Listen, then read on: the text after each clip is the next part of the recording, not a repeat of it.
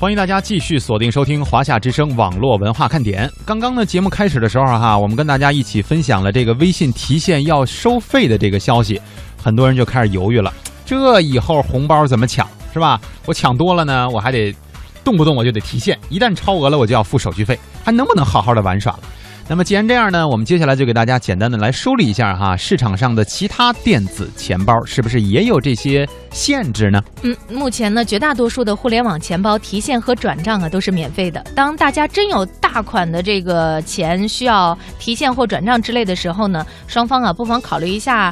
呃，下载其他的电子钱包，同样可以理财、购物、消费，特别是对于贸易往来经常有大额转现、转账提现的人是非常重要的。嗯就像你可能对于我们来说，比方说你那个微信里边的零钱，大概千数块钱哈。嗯，我前两天看有一个没有十块八块的吧？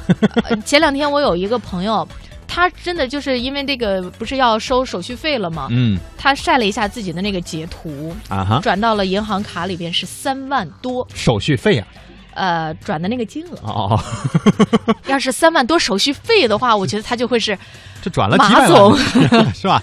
呃，另外呢，对于这个微信钱包里面的小额存款哈，大家可以通过把这个微信钱包里的零钱呢投资到呃相应的这个理财账户当中，是吧？或者然后呢再赎回到银行卡，呃，记得啊，一定是这个。银行卡啊，而嗯并并不是赎回到这个微信的零钱包里，要不然不就回去了吗？是吧？对， 这样呢也可以回避啊被微信钱包提现收费。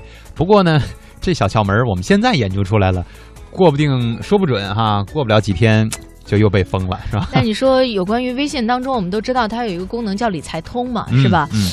呃，我也曾经说，哎，那现在全民理财的时代，我也试一下，我往里边存十块钱。嗯嗯，到现在没收益呢，是吧哎呦天哪，这一年也才收了一分呢。 不错了，我之前有一次哈、就是因为我的零钱包在之前，在过这个春节之前啊，基本上都是空的，就是我都会利用那个银行卡，呃，不是，就是那个支付了嘛，就是全用这个微信支付给花掉了，嗯所以这里边基本都是空的。然后再消费的话，像燕儿姐所说的，就是利用银行卡直接消费了，嗯，或者是信用卡嘛，对吧？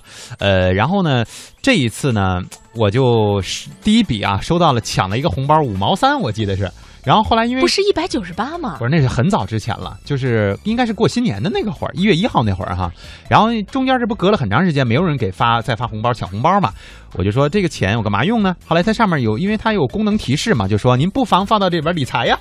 我就给放过去了，五毛三啊！我们到明年的一月一号看我能赚几厘，是吧？当然了，如果你的微信钱包里的钱是能够正常的消费完，不需要提现，那么当前的微信钱包的这个举措对你可能应该是没有影响的。嗯，如果要不是这样的话，或者是说你这个转账的成本比较低，还是建议大家呢可以尝试一下其他的互联网转账渠道。哎，你看这个女王心丫头命就说。幸好我这零钱都不会超过五百，对我来说收费还是能接受。是啊，一千以上人才收呢。嗯，这还是相对操作的比较合理的。另外点啊，也是就养成了这个把微信零钱拿来花的这个习惯，嗯它主要是用来充话费。